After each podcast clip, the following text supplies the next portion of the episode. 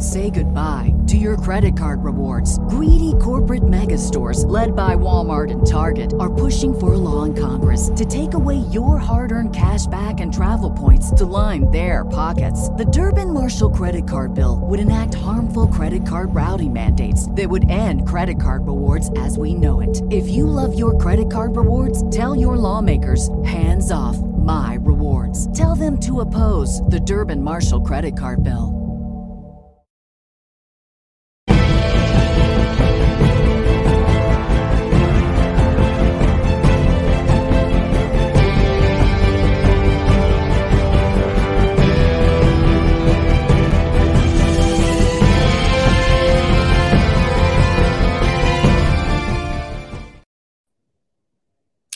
Welcome to the Foreign Desk. I am Lisa Daftari.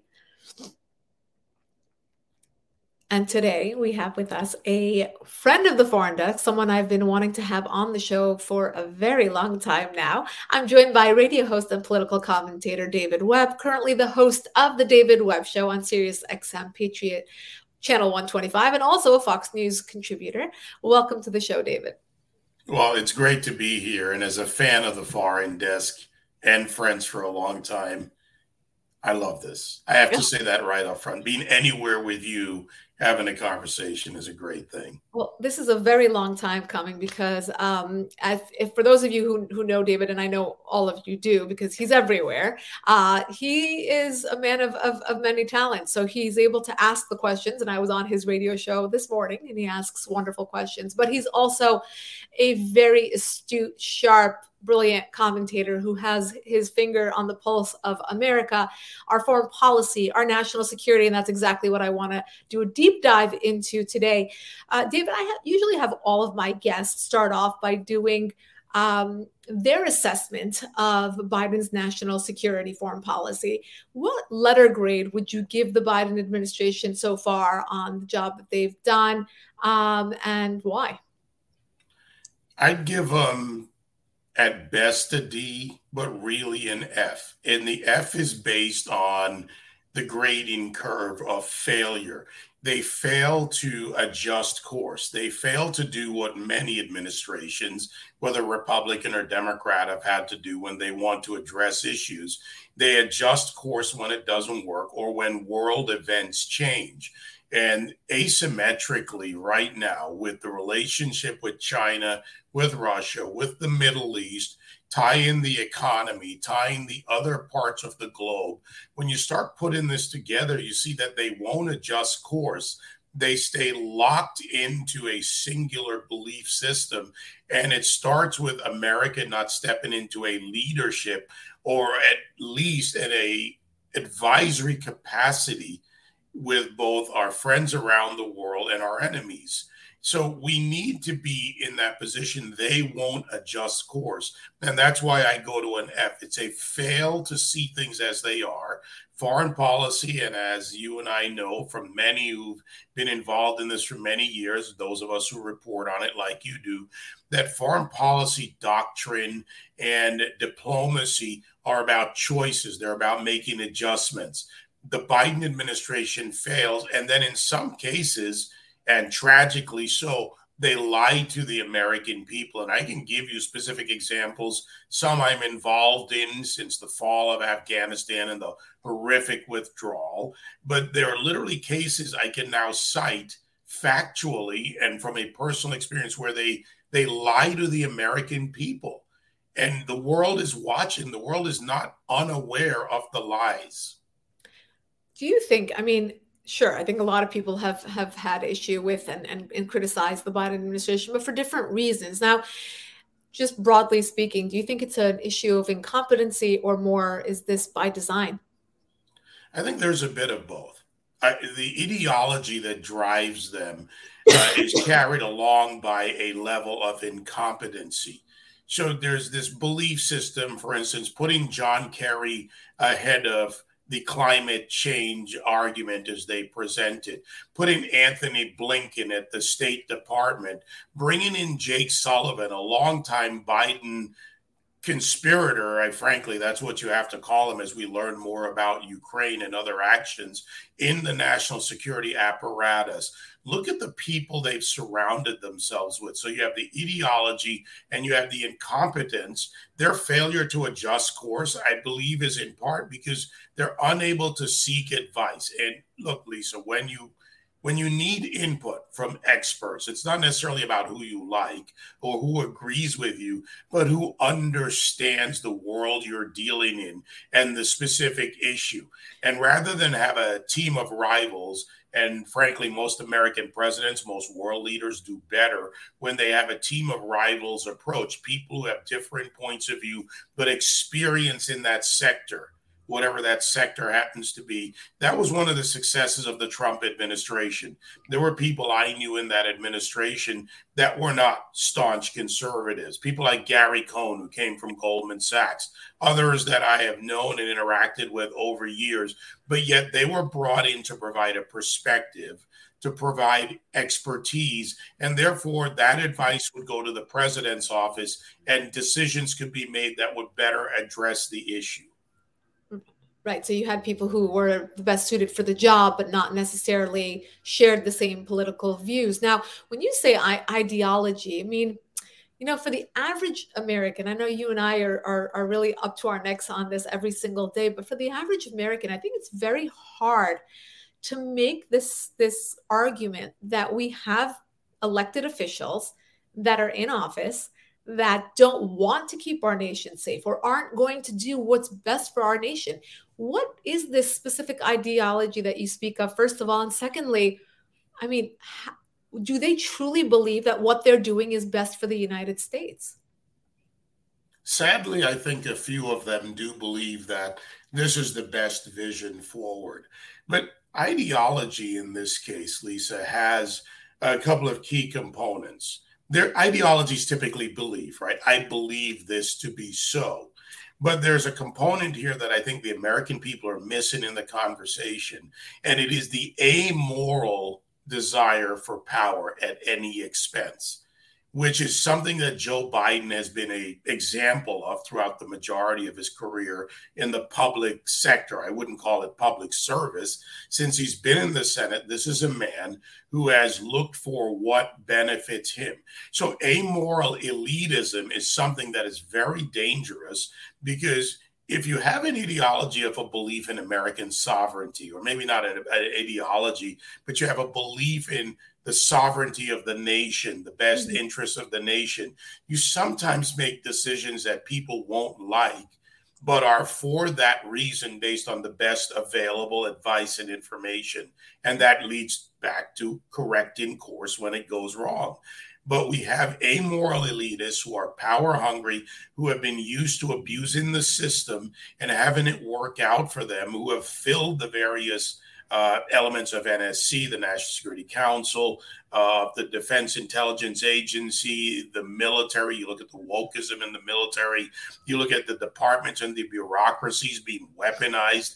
I mean, if I were to say to people right now, and I will, that the FTC was actually weaponized against Twitter, people don't even think of the Federal Trade Commission.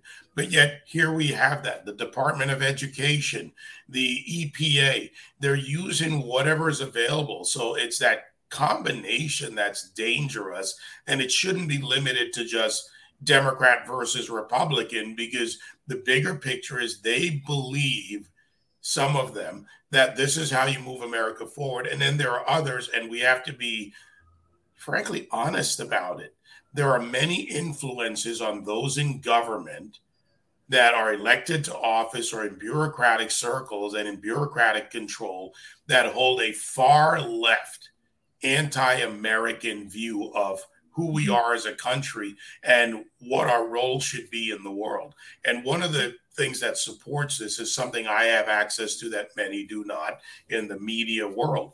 I serve on a board, for example, at Florida International University. I have met with over a dozen Latin American presidents and former presidents in the last, I would say, six to eight months.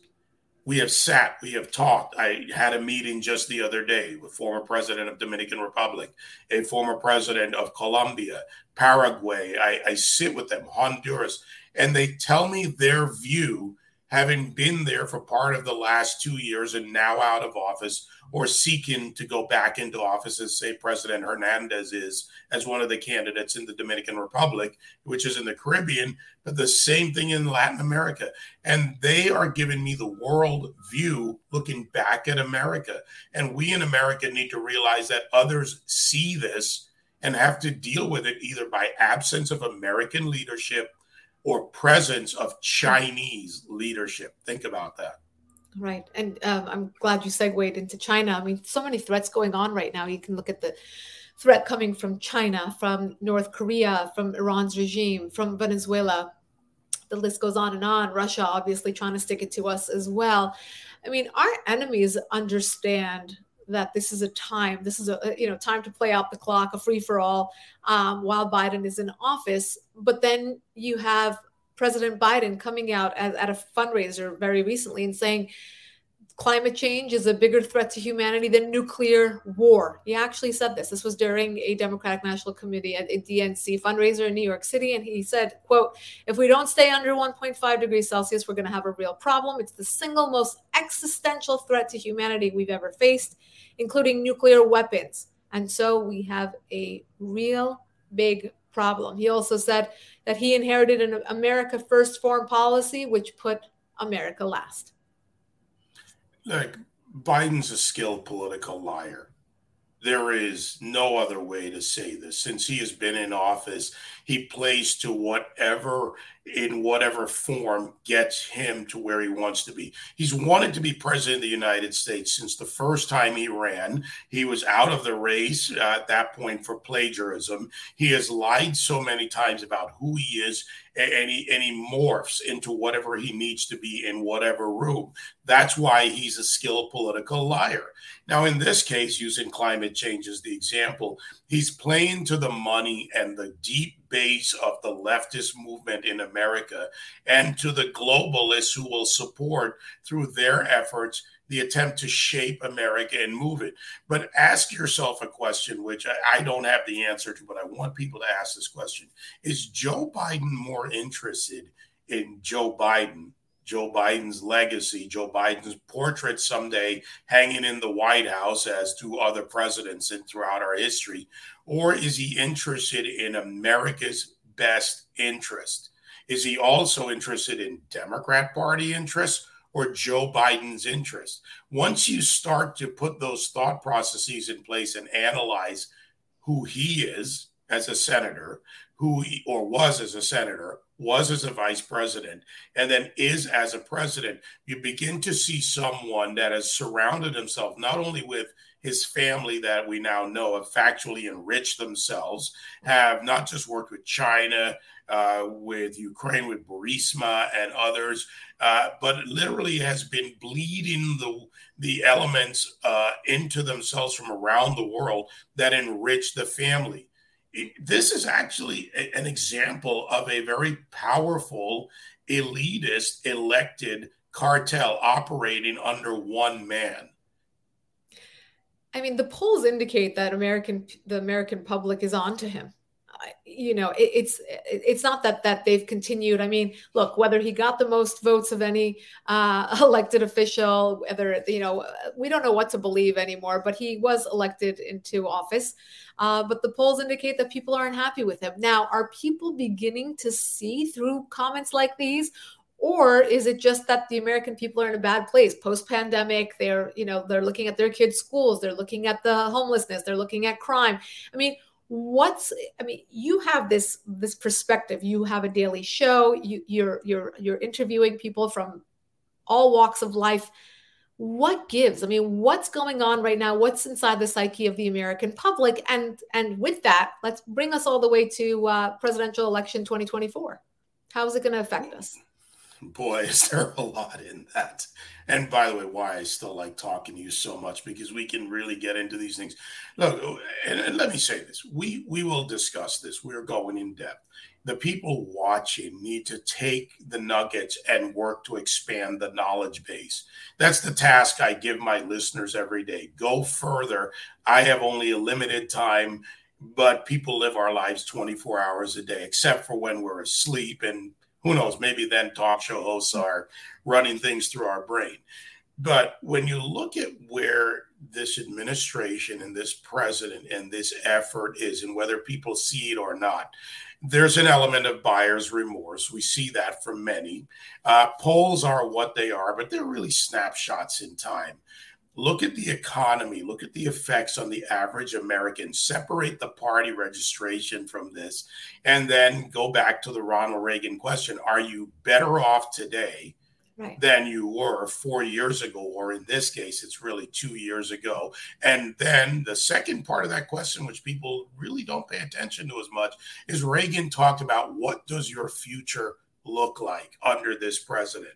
And that is that buyer's remorse from a policy perspective, from a very kitchen table perspective for the mm-hmm. majority of Americans who don't wake up every day and do what you and I do look into the key issues, make sure things are, you know, explained properly. But they see it every weekend when they sit down, they see it in their economy. So those people are reacting. Now, there's a warning in this because Democrats have been very smart when Hillary Clinton lost in 2016, Marc Elias, who was the Hillary Clinton attorney, then at the firm Perkins Coie, started on an effective strategy of changing our election system. And immediately I can hear some people going, well, let's talk about voter fraud. Let's talk about.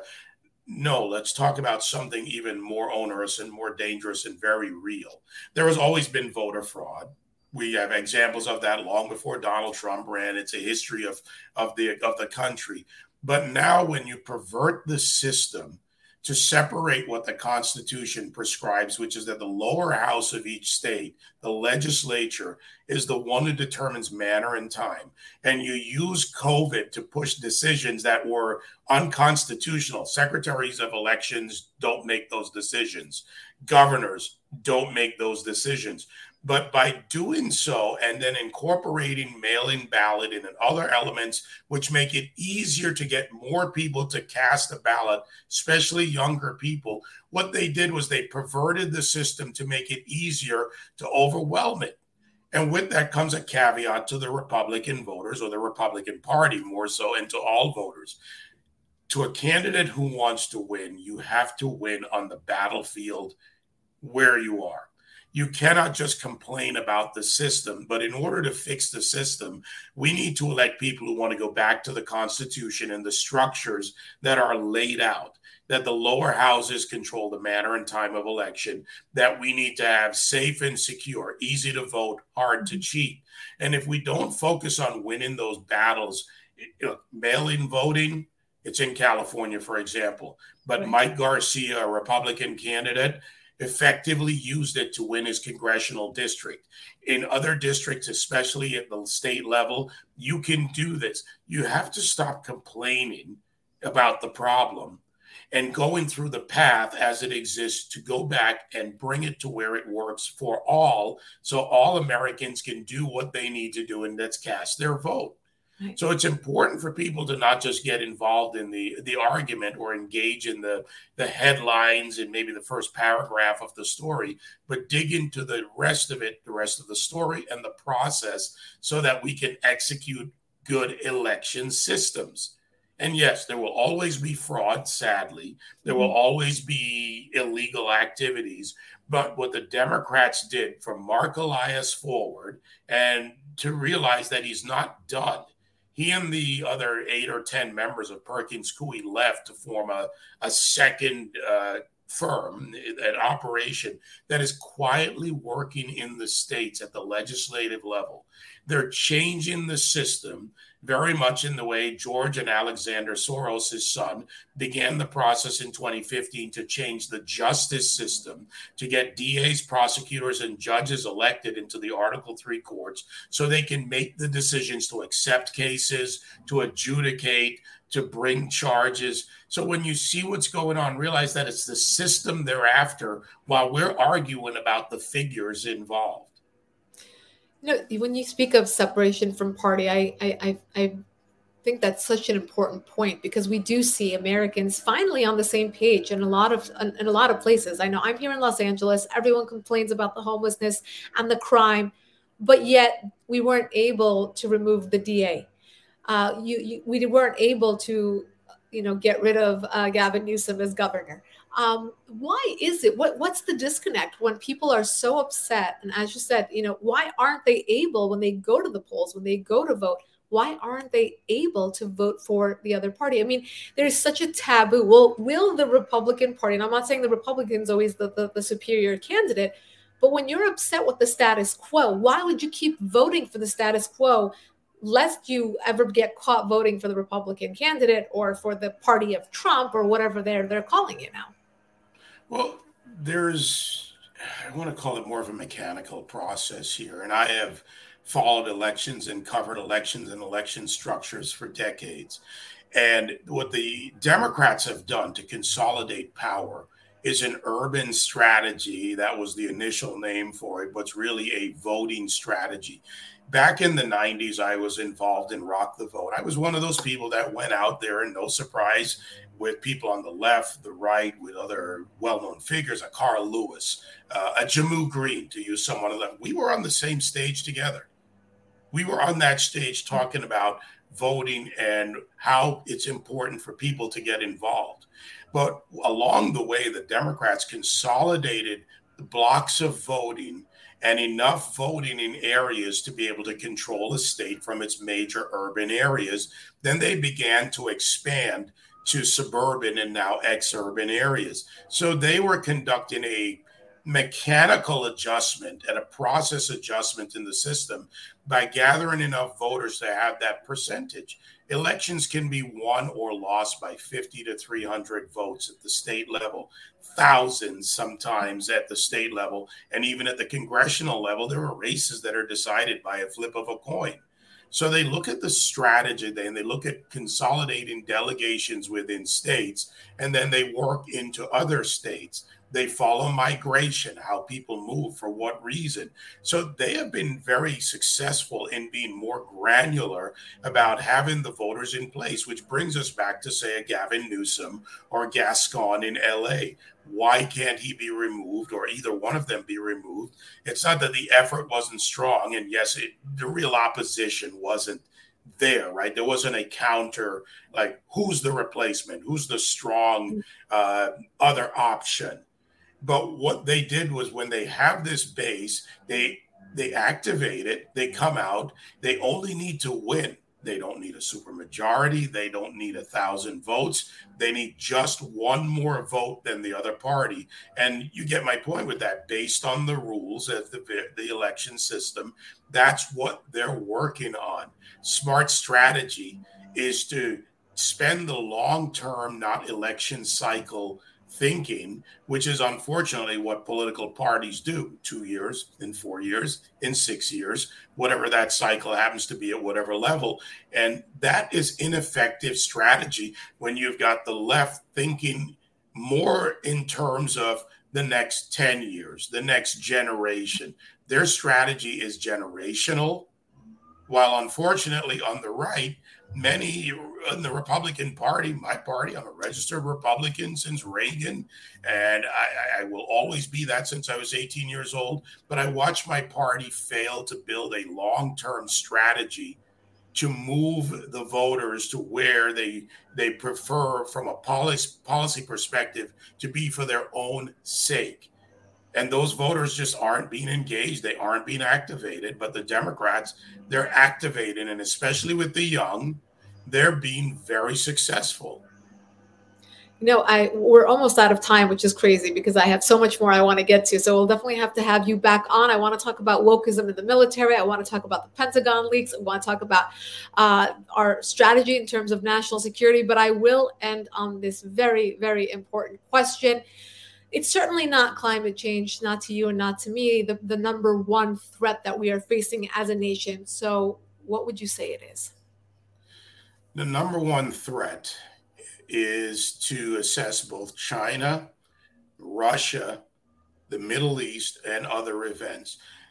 Think about this China is using Russia as its pawn, in a sense, to be the actor on the world stage that draws uh, the rest of the, the European nations and others into the Ukraine conflict to create a war weary Western world, one that also now begins to bind to the inevitability of China. China, inevitably, if China has its way, will have Taiwan. Fighting a war is not the necessary strategy for them. It's to not have a war, but take it. And if you think about what's happening eh, as we're speaking right now, about 50 nations are gathering in Europe. They will meet on Friday, and they will meet, including our defense, Lloyd Lloyd Austin, our defense apparatus, to discuss Ukraine, while China acts in its own interest around the world in Latin America, while they're acting in the Solomon Islands, while they're building to expand their reach and their influence. So when you look at the threat see the threat for what it is and who is being used, even by China, to draw the attention, the resources, the the conditioning of a war a war weary world by using conflict. China, in this sense, is literally using Sun Tzu. For those of you who, study Sun Tzu, and if not, read it read The Art of Leadership, The War Not Fought.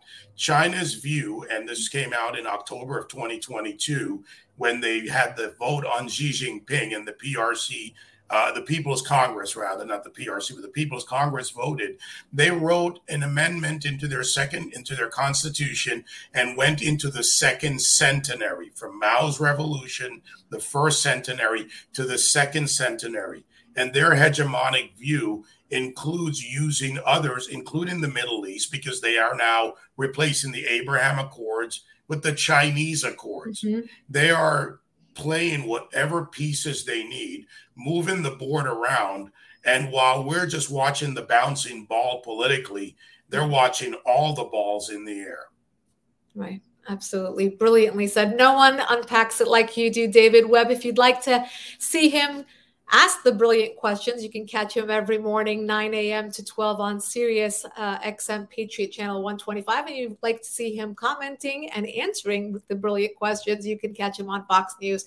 He's a Fox News contributor and appears on uh, other m- multiple, I should say, panels and uh, briefings. And he does a lot of wonderful work. Catch him on social media at The David Webb Show. Thank you so much, David, for joining us. For the rest of you who'd like to subscribe to our weekly podcast, go to youtube.com slash Lisa Terry to sign up for our daily top 10 email. Go to our website, foreigndesknews.com, and we will see you all next week. Thank you, Lisa.